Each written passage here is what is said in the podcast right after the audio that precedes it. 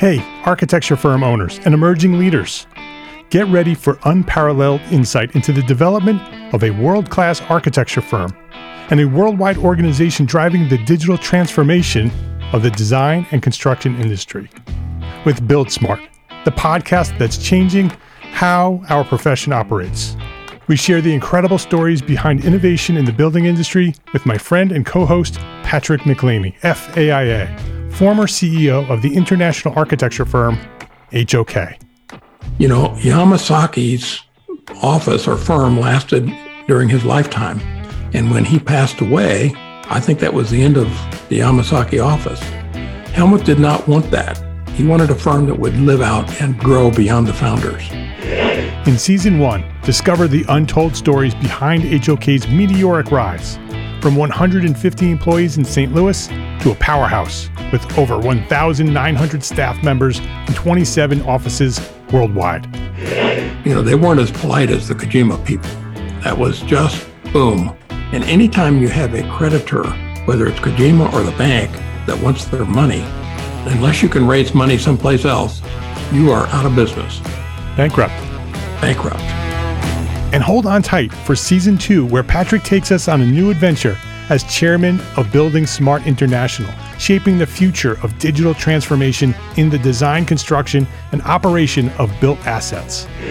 Ian Howell, Ken Harold, and I, Ken was my technical representative from HOK. The three of us took a tour of Europe of five cities in five days. Very busy time. Simply follow the link in the show notes to subscribe to Build Smart now and uncover lessons that will transform you and your architecture firm.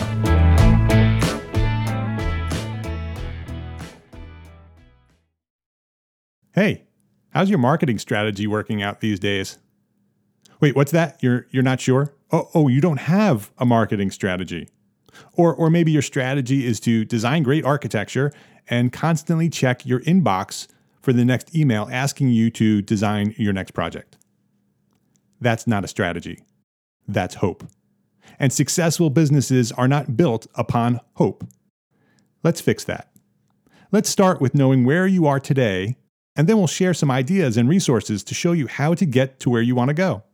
We've built a great new tool called the EntreArchitect Build Your Brand Marketing Scorecard, and you may access it right now for free at entrearchitect.com slash scorecard. My name is Mark R. LePage, and you are listening to EntreArchitect Podcast, where I speak with inspiring, passionate people who share their knowledge and expertise, all to help you build a better business as a small firm entrepreneur architect. This is episode 273, and I'm with Xylea Burrows, and she's homeless. Well, not exactly homeless. She's location independent. There are people all over the world, young and old, who are selling everything they own and traveling the globe as they work and live as nomads. This week at EntreArchitect Podcast, Location Independent Living with Xylea Burrows of Charette Venture Group.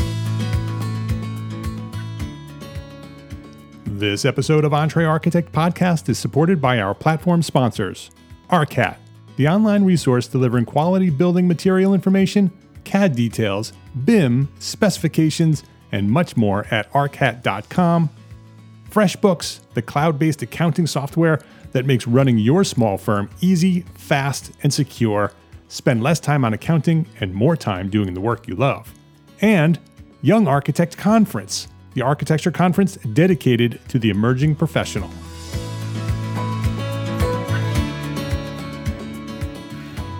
Xylea Burrows, welcome to EntreArchitect Podcast. Thank you so much. I'm so happy to be here, Mark. Yeah, this is going to be fun. Let me tell people who you are um, and what you do. Xylea Burrows is a marketing and communication strategist specializing in us, the architecture and design industry. She is uh, currently the director of marketing over at our friends, the Charette Venture Group. Um, and she's a full time nomad and leads workshops on various uh, topics throughout the world, including a recent EntreArchitect expert training session webinar inside the membership at EntreArchitect. She taught us how to write a professional bio for our website or LinkedIn or whatever. We need to share our information about ourselves to people who we don't yet know. And she did a great job. It's very interesting. Uh, that specific uh, subject of writing a professional bio. I, I, think it's something that sort of slips through the cracks very often. And that was a really, really good uh, session. If anybody wants to see that session, they can join the membership, and it's there waiting for you in the archives. Um, but while we talked, Xylea, and went through that process of, of that training, um, you and I talked a little bit. I learned a little bit more about you and this nomadic lifestyle that you're living, this independent, um, this location independent living lifestyle. And I'm fascinated with the whole idea of minimalism and location independent living. You know, I'm a dad of three kids and I'm married and I have a business and I can't do that, but I love that idea and that the internet will allow people to do that these days. And, you know, who knows, someday in the future when the kids are off in college and doing their own thing and Anne Marie and I are, are free to do what we want and where we want, I would not put that past us because mm-hmm. we would love to travel and I love that idea. And so I wanted to invite you on here almost selfishly because I'm not sure how this is going to apply to small firms. Um, but I think it's a fascinating subject. And I mm-hmm. wanted to talk to you about it. And I figured it would be a good conversation here. So um, I wanted to do that. But before we do that, I want you to share your origin story. So go back to where you discovered your passions for what you do today and what inspired you for doing that and, and share that journey from that point to where you find yourself today. Mm-hmm.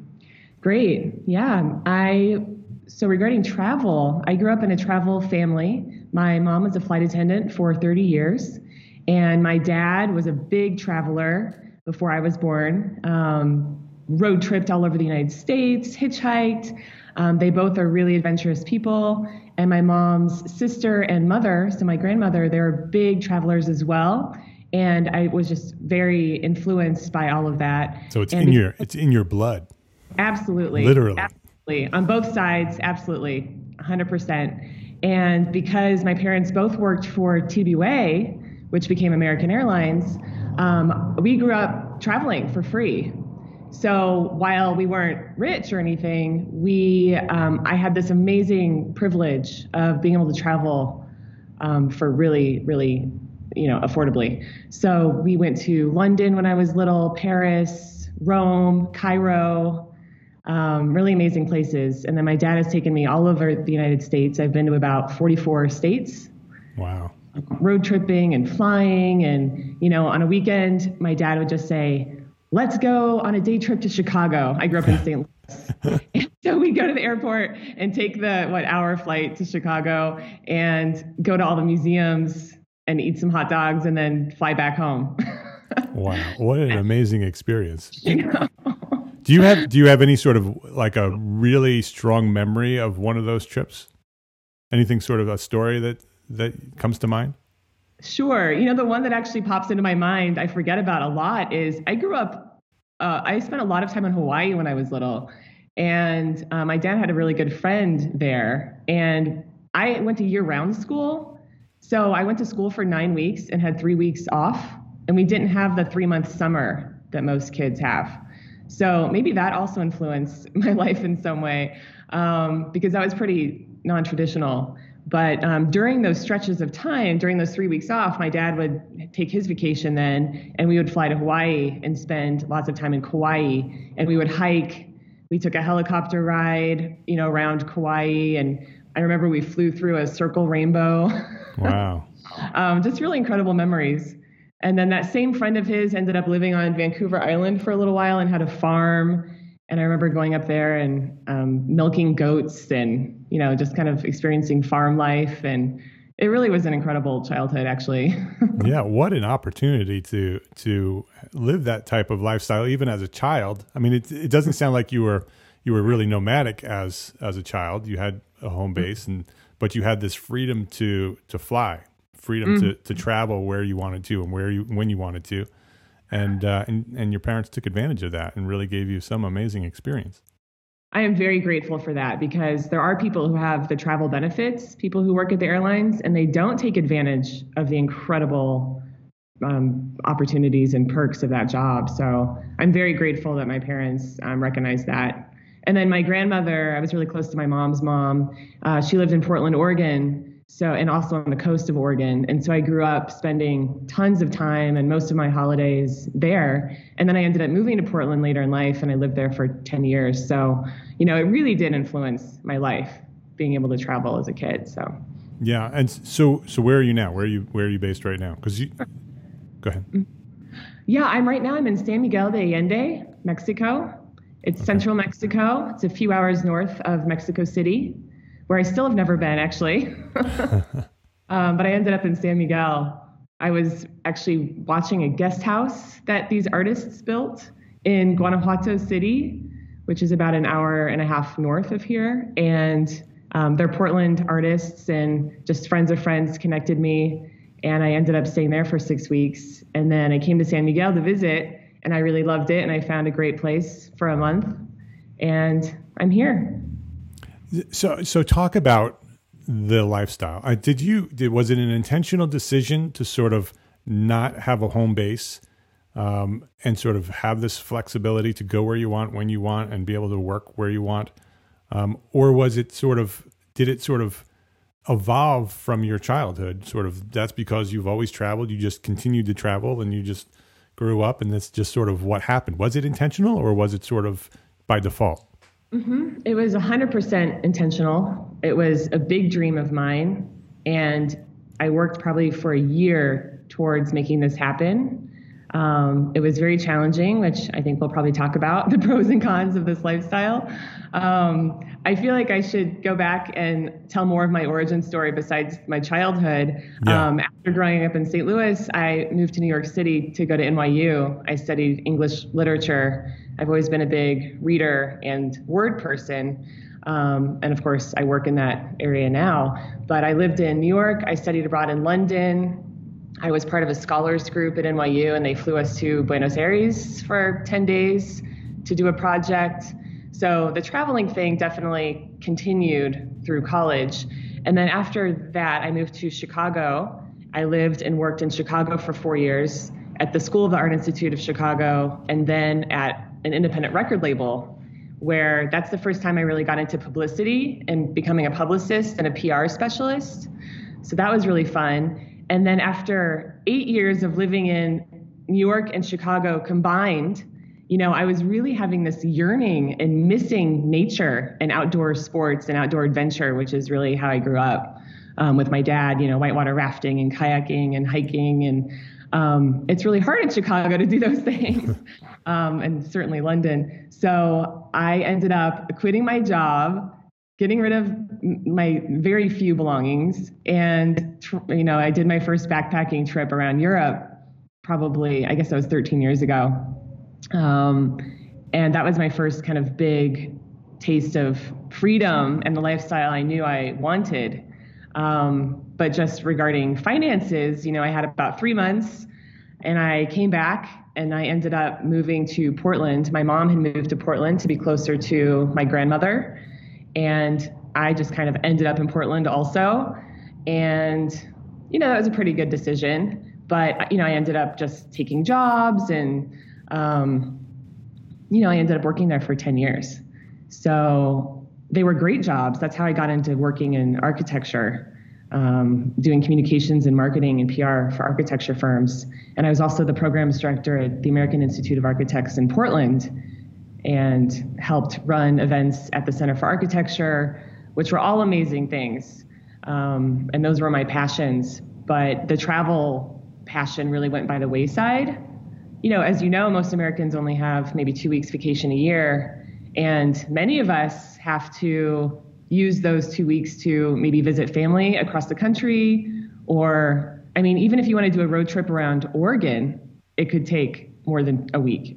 Yeah. you know, I mean, our country is vast and most people don't live in their hometown. Well, most people, I think, in our demographic don't live precisely in their hometown with their parents and their whole families still living there. So, um, you know, a lot of us have to travel just to, you know, see family. So the two weeks vacation, I think, is not enough. And so I finally just started formulating what my ideal life looked like and my ideal career. And um, that's when I started kind of crafting this idea of this freedom lifestyle. What what was was it just the yearning or were you influenced by someone or something Was there something that sort of sparked that I that the idea of the ideal life, sort of design what you want your life to look like, and then figure out how to create it? Mm-hmm. Yeah, I would say there is a deep yearning for more, a deep yearning for something else. The nine to, you know, you say nine to five, but of course we work more than that. right. The nine to eight lifestyle, you know, commuting, you know, doing the same thing day in, day out. For me, that was just never me. Um, I love it for people who who really thrive on that kind of routine. I'm jealous of you, um, but for me, it was just never me and um, I felt like I was really forcing myself to be something I wasn't. And so there was this deep yearning and this deep feeling that I was not being true to myself, that I was really trying to force myself into a lifestyle that did not feel right. Um, and so, and then I, I started looking for other ways of living, and there were plenty of examples. Yeah. So I would say the yearning came first and all the examples came second. And there are lots of people doing this. I am not the first, um, and I will definitely not be the last. Um, it's a it's a movement. I would say it's a huge movement right now. I didn't realize this when I did it when I started, but now I've connected with hundreds of other nomad professional digital nomads around the world, yeah.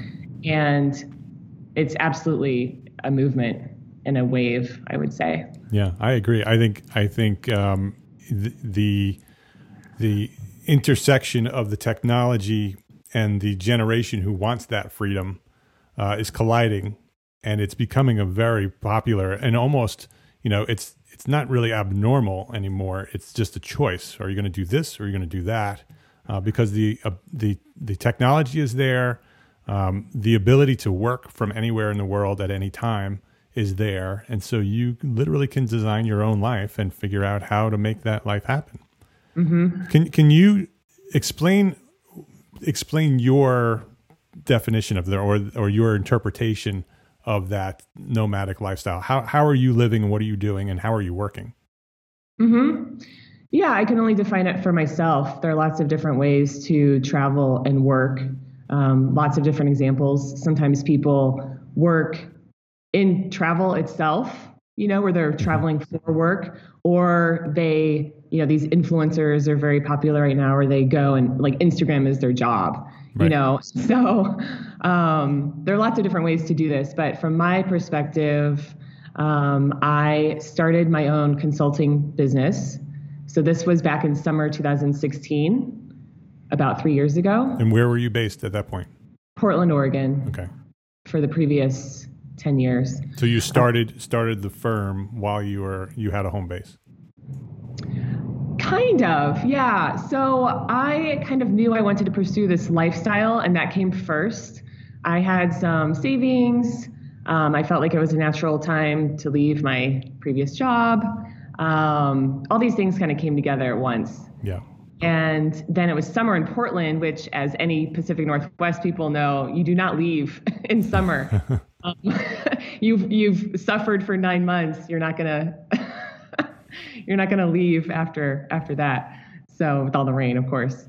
So I um, I think I left my position in July, and then I knew I was going to take a couple months and just take my time, enjoy summer, enjoy my friends, you know, my family uh, pack up my things. So I really gave myself a two month window. And um, yeah, so my cousin came out. We did this amazing road trip around Oregon. And I knew I was going to start my freelance business simultaneously when I really kind of took off and left the country, which was in September. Um, however, um, I'm very lucky. I have a lot of contacts in the Northwest, a lot of great architecture contacts and friends. And I had a firm contact me right away I think the same month I left my job, actually, I think they saw on LinkedIn that I had moved on. And so I actually got contacted by a few people and just kind of started my job a little bit before I intended to. Yeah. yeah. So that was really great. I mean, and so, very, so what are, what are you doing that, that can be mobile like that? Sure. So the first two and a half years of my nomad life, I was doing marketing and PR consulting specifically for architects and engineers. Um, and most of those were in Portland because that's where my big network was. Um, since I've worked for firms in New York as well.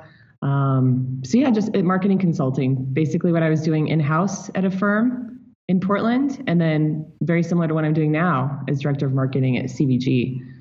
So, so are you doing are you doing like uh, writing, like press releases and that kind of thing, or or what was like? What's your specialty, or like what do you do as a PR mm-hmm. person that you can do that remotely? Sure. Yeah, I I, I offered a lot of services. Um, some people might say too many because the trend right now is to really niche down. So I'm kind of investigating that more. But uh, the things I have offered as a freelancer were business development plans for architecture firms, marketing plans, so really setting yourself up, your goals, your big business goals for the year, your financial goals, and then working towards, you know, what tactics you have to use to accomplish those goals. Um, also PR, you know, I would do one-off PR services. So if there was a big building that was being wrapped up, um, yeah, I would, of course, I would do the press release. I would come up with a media plan, a media list, and then I would do that outreach myself um, on behalf of the firm. So I would pitch their project to magazines and newspapers and blogs. Um, so that was really successful. And then I've also helped, I had a great client the last year or so. Um, I helped them win a $250,000 grant for mass timber research. Um, and really, uh, I did a lot of website copy writing, website content, um, PR strategy, social media strategy, really the whole gamut, anything under business development and marketing. Yeah, and you're do and so you're doing that as you travel. So so is all you all you really need is a good internet connection. Exactly. Honestly, it hasn't. I think in the beginning, I've learned a lot. Obviously, I mean, in the beginning, um, you know, I was figuring out how to be a freelancer while I was figuring out how to speak Portuguese and like how to live, you know, how to be living uh, abroad and where to get groceries and things like that when I was in Lisbon for a while. Um, so I would not recommend anyone to take off and figure their new business out on the road unless you have tons of savings and you you can really take your time. Um, that's just a side note. um, that's I, that's an important mistakes. that's an important that's an important uh, comment though. So so if you if somebody was listening and said, "Well, I, I want to do that too. I have the same dream. I want to do that." Um, so do you would you recommend them sort of starting their business, being in a settled place, so they don't really have to worry about where they're living or how they're living, just focus on building this remote uh, portable business, once mm-hmm. it's running and you sort of have some systems in place and you know how it works, then sort of pull the trigger on travel. And, and maybe would you? I'm going to let you a- answer this, but would you do this in like little baby steps and try, you know, go for a weekend and see if you can do it remotely, or do you just pull the trigger and say, okay, I'm I'm moving to Portugal and that's that's where I'm going, and we'll figure it out when I get there. You know, it really depends on the person. Um, I can see good things on on both of those strategies. Um, for me, I pulled the trigger. I definitely am someone who jumps, you know, and the net will catch me kind yeah. of person. Yeah. I figured it out on the way. Um, and for me, that's really inspiring. But I definitely don't see anything wrong with doing baby steps and really being strategic.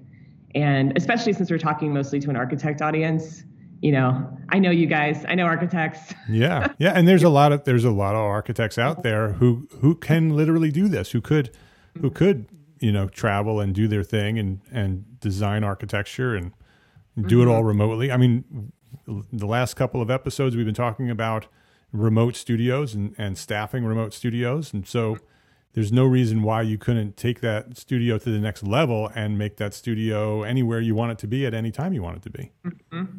I think that's really inspiring. I would love to see more of that.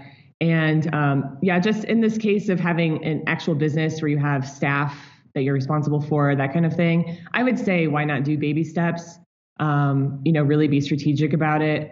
Um, definitely start the business in advance. Maybe do some testing.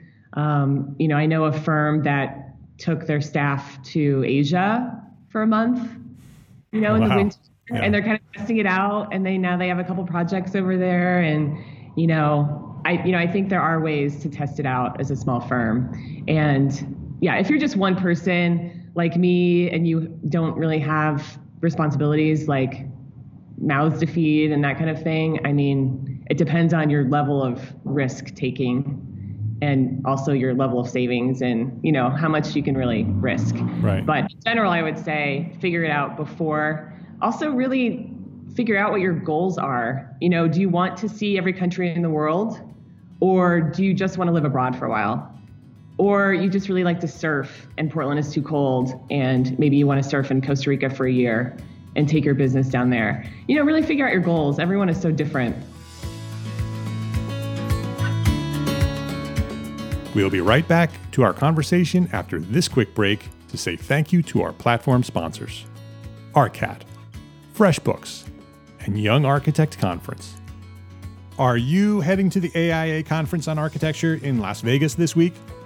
Me too. I'll be there. And on Friday, June 7th from 12 to 3 p.m., I'll be joined by my friends Evan Troxel and Cormac Phelan of Archispeak podcast and Lance Cayko of Inside the Firm podcast for the first ever ARCAST. We'll be broadcasting live from the ARCAT booth, interviewing people who are helping to build a better profession. So join us under the big red A at booth 5735. That's booth 5735. Come say hi, and while you're there, check out what our friends at arcat.com are doing to help you save time and make more money as a small firm entrepreneur architect. That's at the AIA Conference Expo floor in Las Vegas on Friday, June 7th from 12 to 3 at booth 5735. We'll see you there. Do you remember when you started your architecture firm? It was no small feat. It took many late nights and many early mornings. Bottom line, you've been insanely busy ever since. So why not make things a little bit easier now? Well, our friends at FreshBooks have the solution. FreshBooks invoicing and accounting software is designed specifically for small business owners like you. It's simple and it's intuitive and it keeps you way more organized than the dusty shoebox filled with crumpled receipts. Create and send professional looking invoices in 30 seconds and then get them paid two times faster with automated online payments. File expenses even quicker and keep them perfectly organized for tax time. And the best part FreshBooks grows alongside your business. So you'll always have the tools you need when you need them without ever having to learn the ins and outs of accounting. Join the 24 million people who've used FreshBooks. Try it for free today, 30 days, no catch, no credit card. Try it for free at entrearchitect.com slash freshbooks and enter EntreArchitect in the How Did You Hear About Us section. That's entrearchitect.com slash freshbooks. Are you an emerging architect? Do you want to failure proof your career? Then you will want to attend the Young Architect Conference on August 23rd through the 25th in Portland, Oregon. This conference, which was created by Young Architect founder Mike Riscica, is all about feeding your connection and knowledge necessary to truly succeed in architecture as a young architect. That means you'll learn the next most powerful steps you can take after receiving your license. You'll learn how to be a better leader. You'll learn how to build your brand, stand out in a competitive market, use social media, and grow a following. You'll also learn how you can leverage your talent and values to give back in the most meaningful way. You ready to save your spot? Space is limited, so grab it now. Visit entrearchitect.com slash youngarchitect. That's entrearchitect.com slash youngarchitect and use our promo code ENTRE, E-N-T-R-E, and you'll save $150 when you register. That's entrearchitect.com slash youngarchitect and use the promo code ENTRE. ARCAT, FreshBooks, and Young Architect Conference – Please visit our platform sponsors today and thank them for supporting you, the EntreArchitect community. What, what are some of the hurdles that you've experienced or you've heard other people experience where they've sort of jumped and, and they hit a wall? Well, yeah, I know this guy I met on the Nomad Cruise, which is an amazing conference. I highly recommend. I do not get paid by them, but it's completely changed my life. I've gone on three nomad cruises, which have crossed the Atlantic Ocean over two weeks with hundreds and hundreds of other digital nomads and working professionals from around the world. Um, so I would highly recommend doing that. Like, definitely meet other people who are doing this. Um, that's just another side note. But this person I met on the cruise, he was an aspiring nomad from Hong Kong.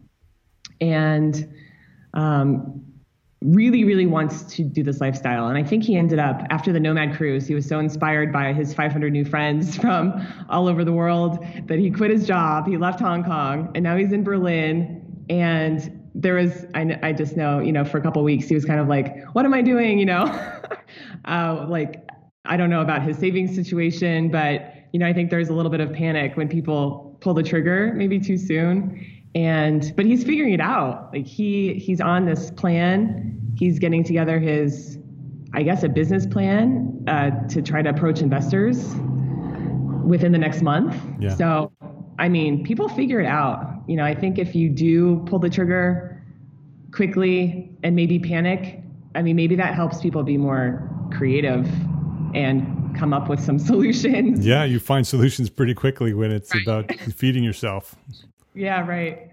So it really, again, it depends on the personality. You know, I think a lot of architects I know are very sensible and would not do that. Yeah, which is good. Um, how much? How much of it is mindset? Is it? Is it a lot of in your head? I would say it's 100% mindset. I'm really into studying mindset the last year or so because mm-hmm. mine was actually very fixed and negative um, which I didn't realize. And it's kind of surprising, right? When I mean, I've done all these crazy things and, you know, I've traveled the world and I take all these risks. Um, but really, mine was a very fixed mindset. And I'm really exploring that idea of mindset. And I really think it is 100% about. What was your mindset before and what is it now? Now that you're more focused on it, can you repeat that? What What was your mindset before that when when it was fixed? What was the specifics about that that was different than your mindset now that you're a little bit more flexible and open about it and you're more aware of it? hmm Yeah, I think that mine was pretty fixed and a little bit negative and um, I can go into, I could spend an hour talking about where that might come from, from my childhood, from people in my life. Um, but what but, I, I, don't. I mean, you can go there if you want to go. But if if no. if yeah, I'm not asking you to. But but is it is it um, like fear based? Is it like is it holding you back from doing something before that type of fixed mindset, or is it just like everything isn't going to work? I'm just sort of you know negative in terms of you know uh, the possibilities of what could happen. Yeah. So I think that for me, and I think for a lot of people, there are these limiting beliefs that we all have. And, you know, the the things that come up in your head when you're like, oh, I want to quit my job get rid of all my things, rent out my house, and move to Thailand. You know, the things that come up are, oh, how can that work? Am I am I good enough? Am I smart enough? Can I figure that out? Can I make enough money as a freelancer? Do people like me enough to hire me as a freelancer? Um, am I going to ever make the same salary I made in house? Um, you know, that's what I'm talking about. Like these yep. limiting beliefs. Yep that stem from a negative mindset. Yeah, a lot of fear, fear based. Yeah, they're fear based, and also this. Um, I think everyone has this question of, you know, am I worthy? Am I good enough? Mm-hmm. Can I can it happen? Can I do it? Can I survive? Right. I mean, you're really kind of.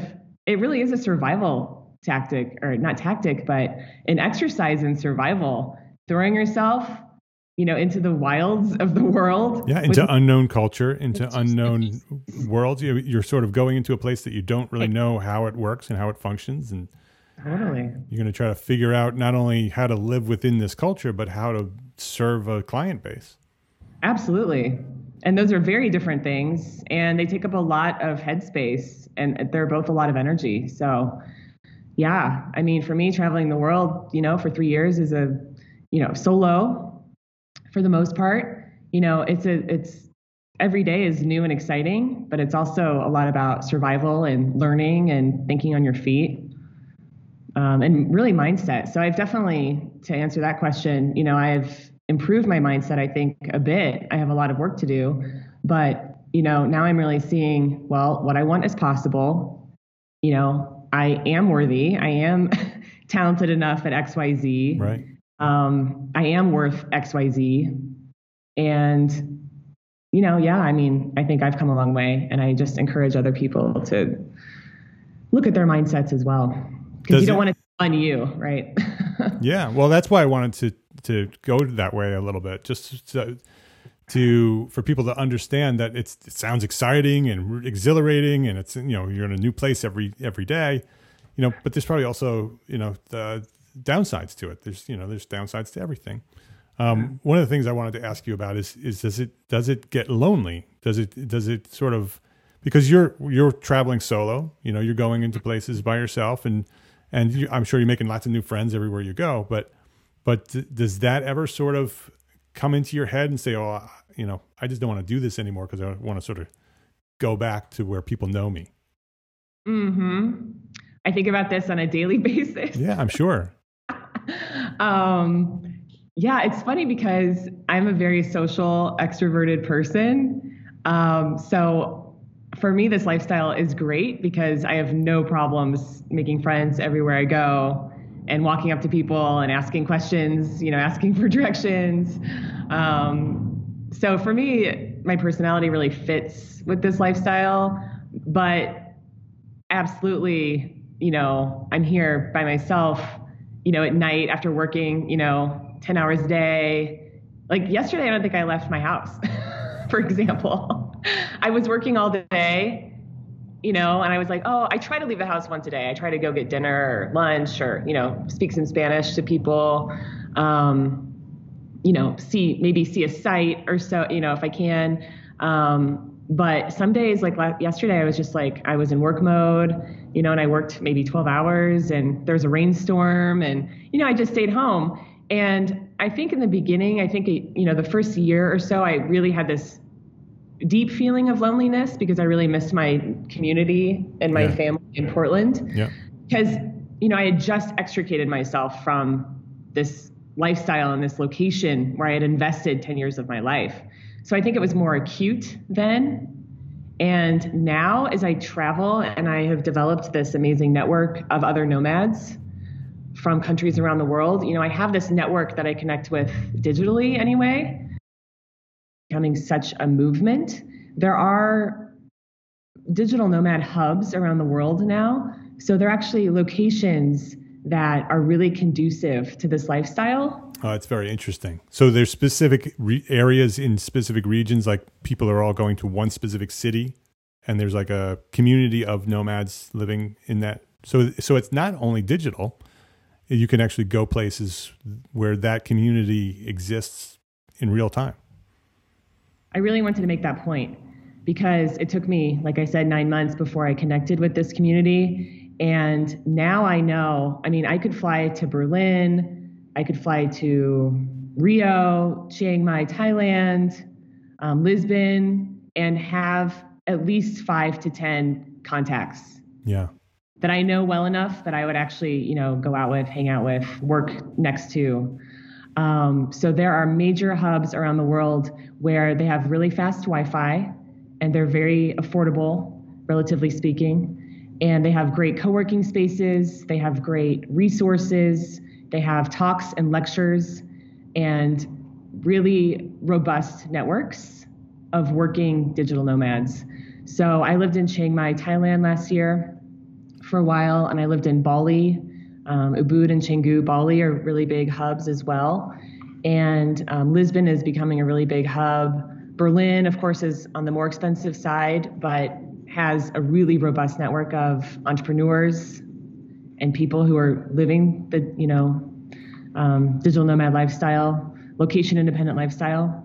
So I just really want to make that point because you don't have to be alone. You know, I don't have to be in this yeah, town in right. Mexico right now yeah. with no friends or new friends only. But um, you know, I just really want to make that point that there are major hubs and um, yeah, people you can connect with in real life. Yeah, I, I think that connection to other people is super important no matter what you're doing. You know, mm-hmm. whether we're doing it through a computer or whether we're doing it one on one, face to face.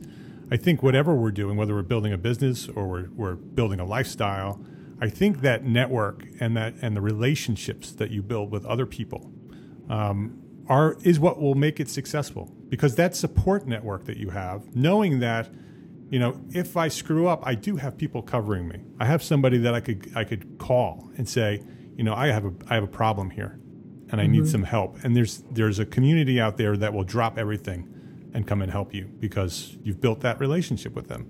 And I think that's I think that's so important and, and, with anything that we're doing. And I could imagine that it's super important when you're by yourself, you know, in a place that you don't know, knowing that there are people online who are ready to drop things and help you and and mm-hmm. being knowing that there's these hubs around the world where there's a community who understand what you're doing and how mm-hmm. you're doing it and why you're doing it, uh, who mm-hmm. who could be there to help you. I could imagine that's super important.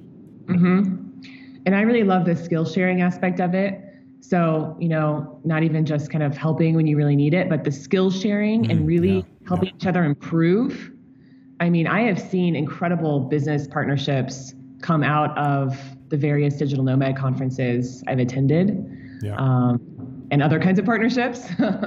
um, yeah. I mean, it's really a fruitful, you know, a fruitful network.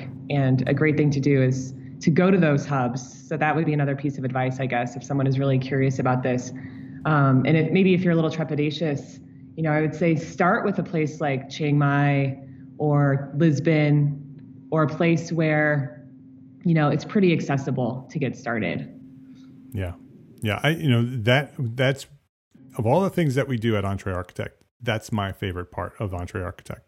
And I think why it's become so successful is that network of people mm-hmm. and the mm-hmm. relationships that people have built inside the Facebook group and inside the membership. And when mm-hmm. we go to the meetup, when we go to the to the conference, and all of these community, the people that meet and con- and communicate every day online, they come together at the meetup in, at the conference every year, and mm-hmm. that that community and the and the support that we have there, and because it's a private community, uh, that skill sharing, that knowledge, that openness to share what they know with one another is is is what makes those relationships powerful. That mm-hmm. they are vulnerable and that they do open up and share and, and give give the knowledge openly to one another. Um, and I think that's really important in any community in order for the community to work. Mm-hmm. And uh, and I can imagine that it's super important for some for a network of of nomads who have intentionally gone out on their own to mm-hmm. have that same support and community uh, to allow it to happen. That it's just as important as the that the digital tools that you have. Um, that that it's just as important to have those those relationships and that network of of people to help support you to make it work too. And now, as I travel and I have developed this amazing network of other nomads from countries around the world, you know, I have this network that I connect with digitally anyway. You know, there's a woman I met in Brazil in December who's from, I think she's from Poland and we we Skype like you and I are doing. Um, We Skype and we just fill each other in on how our businesses are going and um, life and love and um, it's so amazing to have this network of people who understand what I'm going through.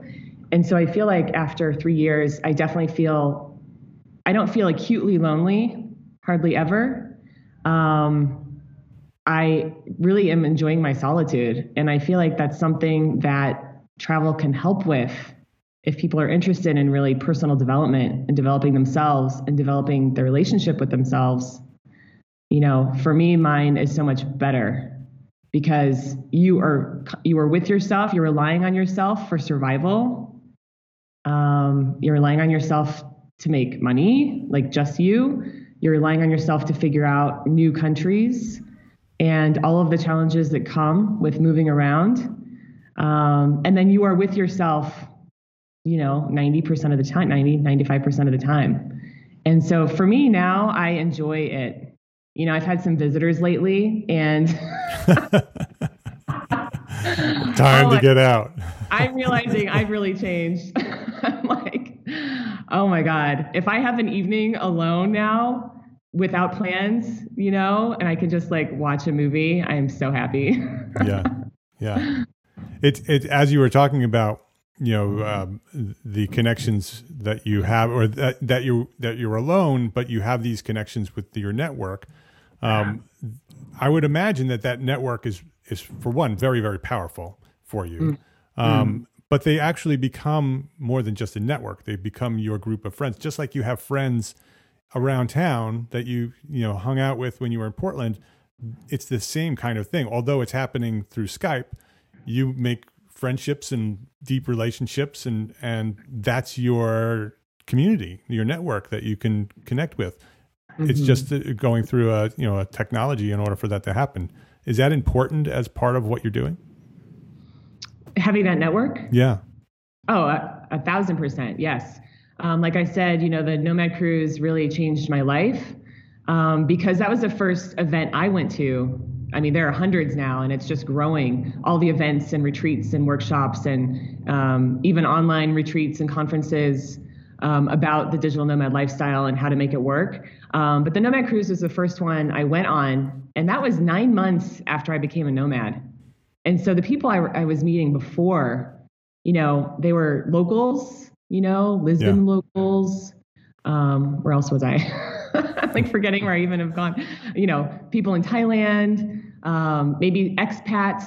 You know, they were interesting and great people that you would meet on a regular trip but now, since I connected with this nomad community, it's just completely changed my life. Not only the knowledge I've gained from these self made millionaires, I mean, I have friends who are self made millionaires now. I think that's yeah. impressive.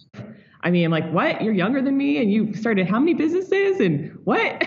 and they're and it's all nomadic, right? They're all they're living that same lifestyle. Maybe, maybe they started their businesses, you know, at home in California, wherever they're from, and now they're they have a lot more freedom because they have a lot more resources yeah and also i mean the big the big trend the big thing right now is um, especially with businesses and digital businesses is creating something where you don't have to be running it yourself right passive right? income but the yeah. whole idea of passive income is probably the number one topic for my nomad friends so and there are lots of ways to create that but um, i would say the ultimate goal for a lot of us is to create some streams of passive income so you can enjoy surfing. You can, you know, right. you can go skydiving and, you know, doing all the fun things of travel and not working 12 hours a day while you're in, you know, Thailand living. It's like, why are you in Thailand if you're just, if you never leave the house? yeah. Do you, do you have, do you have plans for the future? Do you sort of look at where you're going to be three to five years from now? Do you, you're going to continue doing this forever, or do you sort of look at this as a you know a phase that not a phase but like a season in your life that this is the season where I was a nomad and someday I'm going to sort of you know settle down and be in a specific place still mm-hmm. travel a lot but sort of have a home base mm-hmm. I also think about this on a daily basis and I'm, I think I'm in a, a, transition point right now honestly and I'm trying to figure that out I'm not sure um, traveling and living abroad really suits me still. And I feel like, like I said, it's gotten easier and more fun the longer I've done it, you know, because, well, now I have this great job. Um, but, you know, you learn and grow. So with your business, you improve your business.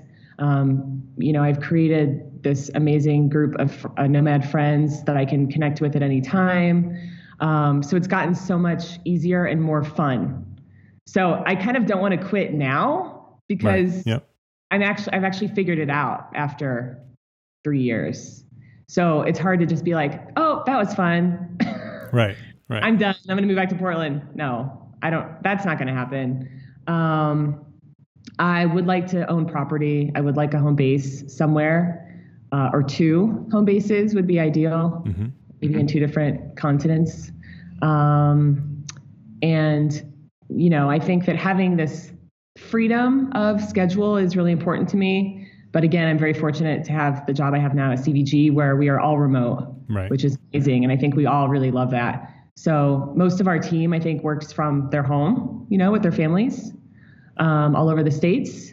But I think I'm the only nomad actually at our company. But, um, you know, another one of us lives in Mexico mm-hmm. full time. And, you know, I'm just really grateful for this job because I feel like I could have a home base or maybe have a home base for six months of the year and then maybe travel around the other six months yeah. while working. So yeah, I don't know. I mean, but I, I'm not worried about it honestly. I really feel at peace with my decisions and um, yeah. Yeah, I, it sounds like it, it, that you you're sort of still in doing that, and you sort of perfected that, or or getting good at that lifestyle that you're living, and so it's enjoyable. Um, but somewhere along the line, you may you may sort of start designing again. So what mm-hmm. does my what does my life look like three to 5 mm-hmm. years from now? And what does that transition look like? And how can I sort of live that perfect life th- for the next season? That I'm going to to connect. So I can still have some of these great things that I have with this nomadic lifestyle, but it sort of fills in some of the other gaps that you know the lifestyle doesn't allow me to have. Very true, and that's why I think a home base would be great. Yeah, right. Um, and I'm calling it a home base on purpose, right? I'm not calling it my one and only home or right. just a place where you can land every once in a while. Right, exactly. So that would be really important to me. Um, I am very much into community right now, community, deep relationships, not having a million thousand friends, you know, in quote marks. Yeah. Um, so I'm definitely veering towards that more, you know, deeper exploration, deeper relationships, um, and really investing in the community where you are. You know, I don't believe in the whole I'm going to go see three countries in a week. No, why? I've been in Mexico for two months, and I feel like I have not even scratched the surface of this culture. Yeah. All. I mean, I work full time. You know, it's different if you're if you're not working and you're here for two months. But right. Well, um, you're you're not on vacation though. No, it's not a vacation. This is no. your life. This is this is just right. where you're living right now. So right. so Mexico right now is your home. Right. Absolutely. So it's very different. It's uh, again mindset, very different mindset um, than a vacation. Even if it was like a three week vacation, a long vacation, you're still not living there. It's not not home. right now, this is this is your home. Mm-hmm. Thank you for saying that because it really irks me when people ask me. yeah. What's it like being on this big long vacation? like, what is a vacation? I know people see my Instagram or whatever and, oh, she's always on vacation. No. well, you know, I think that's probably one of the things that makes it so interesting to me because I'm I'm really interested in the flexibility of the remote studio and building remote studios as an architect and and mm-hmm. The whole idea of using technology to build the life that we want to live right and to mm-hmm. have this this life and work integration that it's not this balance i have to do this and that and that it's all just one thing um, and you're you're sort of taking it to the next level you know so i'm based but it's all remote my staff is remote my right. clients are remote um, you know, EntreArchitect is completely digital and remote. Uh, so I'm literally moving from New York to North Carolina, and nothing's going to change right. because of the way I've built my life. Um, and you've taken that one step further, where you can continue to move around um, mm-hmm. and go anywhere that there's an internet connection. Mm-hmm. Yes, it's, it's really interesting to me. So thank you, thank you, thank you for sort of sharing your life with us, opening up a little bit because I really found that very interesting to sort of listen and hear about your mindset behind it all. I think that was really interesting. Um, before we wrap up, I wanted to ask you the question that we ask everybody. Mm. Um, what's one thing that a small firm architect can do today to build a better business for tomorrow? Throw mm-hmm. it all mm-hmm. away and live a nomadic lifestyle. No, no, I'm just kidding. just put the closed sign on the door and done I would probably not recommend that. Yeah, not a good idea. Don't do that, guys. So, so what would you recommend an architect do to, to build a better business for tomorrow? Sure. Um, I'm just going to speak from my own area of expertise, yeah, yeah. Um, obviously. So for me, it's all about content. You know, they say content is king. And for architects, your content is your design work, right? It's your what you're creating, it's what you're producing. Um, however, I'm talking about your written communications um, and the content that expresses who you are as a company. So, really looking at what you are sharing, and that is on your website, that is on social media.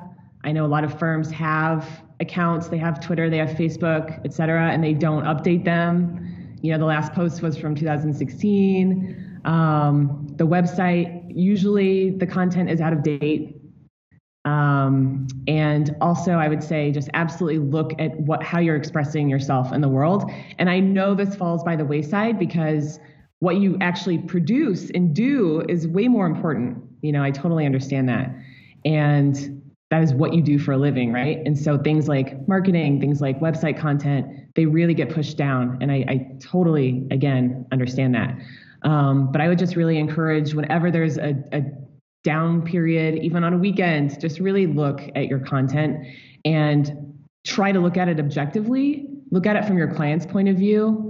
You know, what are you saying about your firm and what are you saying about your expertise? Um, I would say that a lot of firms actually downplay their abilities yeah. and their success and the value that they bring to their clients. So that's something that I love to do at CVG for our partners, and then also for my clients on the side.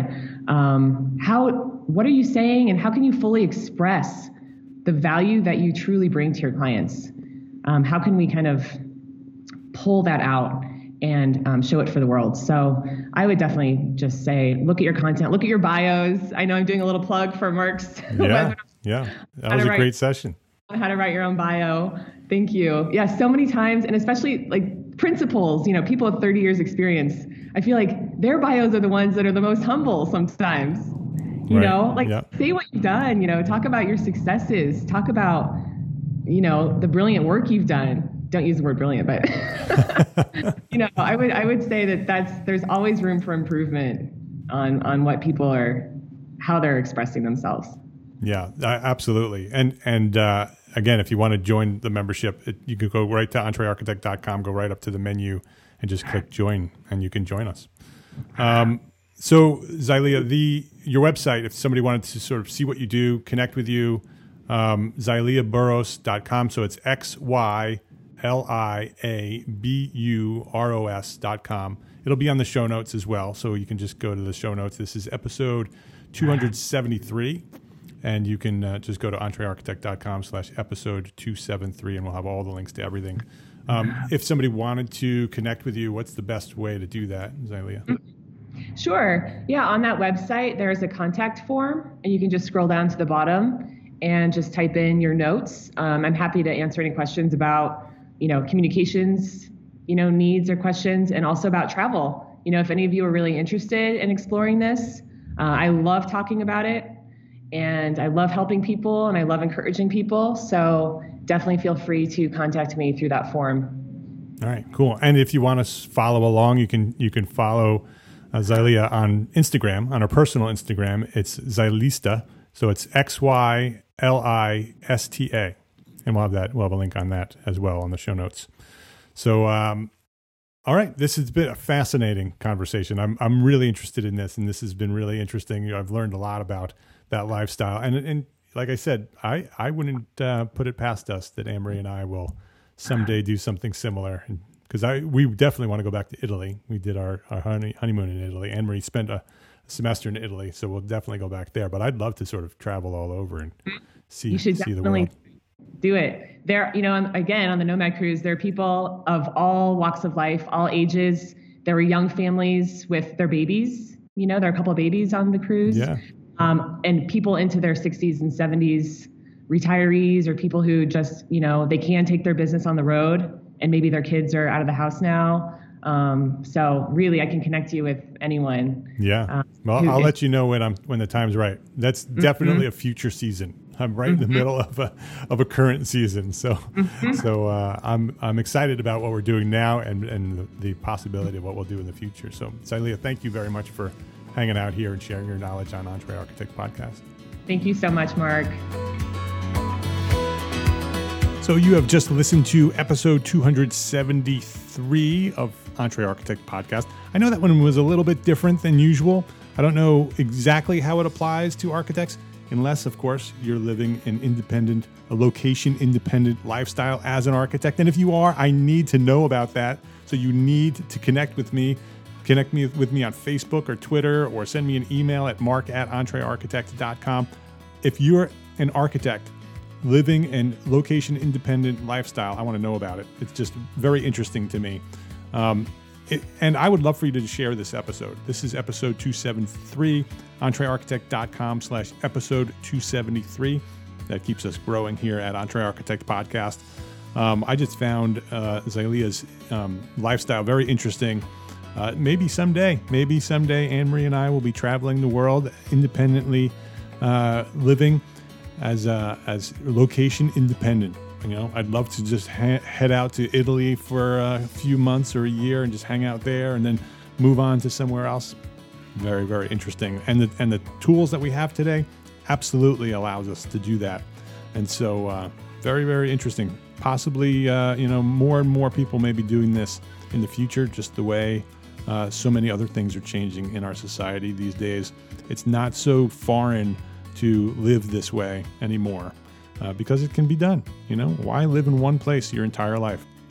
Very, very interesting. Hey, if you uh, want some information on how to build a better brand, go check out entrearchitect.com slash scorecard. It's a new assessment tool, the EntreArchitect. Uh, build your brand marketing scorecard. It's there for free for you, entrearchitect.com slash scorecard. It will give you a score of how you're doing with your marketing right now, and then it will share some great ideas and some resources all for free on how you can build a better brand. So build your brand scorecard at entrearchitect.com slash scorecard. Go check that out right now. You know, if you are an entrepreneur architect who runs or owns your own small firm, then yes, you are an EntreArchitect, and I encourage you to build a better business so you can be a better architect. Love, learn, share what you know. See you in Las Vegas. Thanks for listening. Have a great week.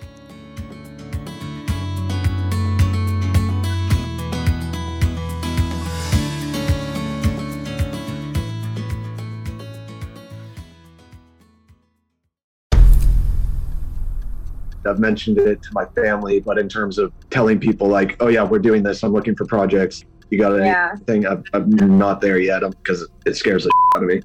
Dreaming of launching your own architecture firm?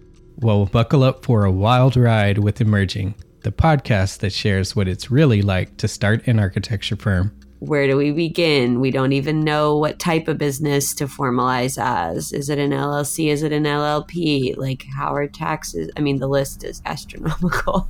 Season 1 featured founders Jeffrey, Lexi, and Chris, owners of Level Studio Architecture, are your fearless guides on this unfiltered journey from napkin sketches to a thriving studio. One evening, stumbled into one last dive, we sat at the bar and pondered our postgraduate futures. Amidst the conversation, a napkin became the canvas for our aspirations, sketching plans and milestones, sealing our heartfelt commitment and shared dreams. In drawing down dreams on a napkin collectively, that then, you know, in your head, you've rooted, like, oh, I'm connected to these people, like, long term. The process of starting an architecture practice brims with excitement and challenges, demanding meticulous planning, flawless execution, and unyielding resilience. I kind of hate the term because it's so overly used, but I think everybody knows imposter syndrome, and I think it's it's so real to this day. I, I I don't know if it's with everybody, but with me, I'm always questioning like, us, can we do this? Are we ready to do this? Are we prepared? Can we do it? Did we just decide a name? We did it, guys. Oh my One that god! came out of nowhere. Woo! It came out of nowhere. I liked it. I saw it. Ready to turn your aspirations into reality? Follow the link in the show notes to subscribe to Emerging and chart your own path to architectural success.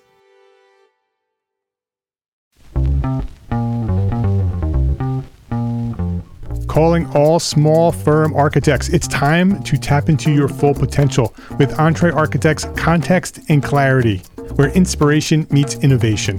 Hey, it's Mark R. LePage, founder of EntreArchitect, and I'm inviting you to join my two favorite co hosts, Jeff Echols and Katie Kangas, as they bring together authors, experts, and thought leaders for electric conversations with entrepreneur architects around the globe. It's not just a podcast, it's a community where dreams meet action. there's a simple equation there. And what for me, what that did, just doing that basic calculation was it allowed me to compare what I had actually saved in my retirement accounts to what I thought a possible projected annual spend might be. Artists are temperamental, so beautiful design is going to be a priority. When the job is done, we're going to actually need to live in the house, not live with the person who designed it. and so, uh, for me, the the artistic skill, the architectural skill, is most important. And so, I would say like that would be sixty percent of it, if not more. Gain insights to build a successful practice. Subscribe, engage, and let's redefine your future together. Join the Context and Clarity community, where every conversation adds to your blueprint for success.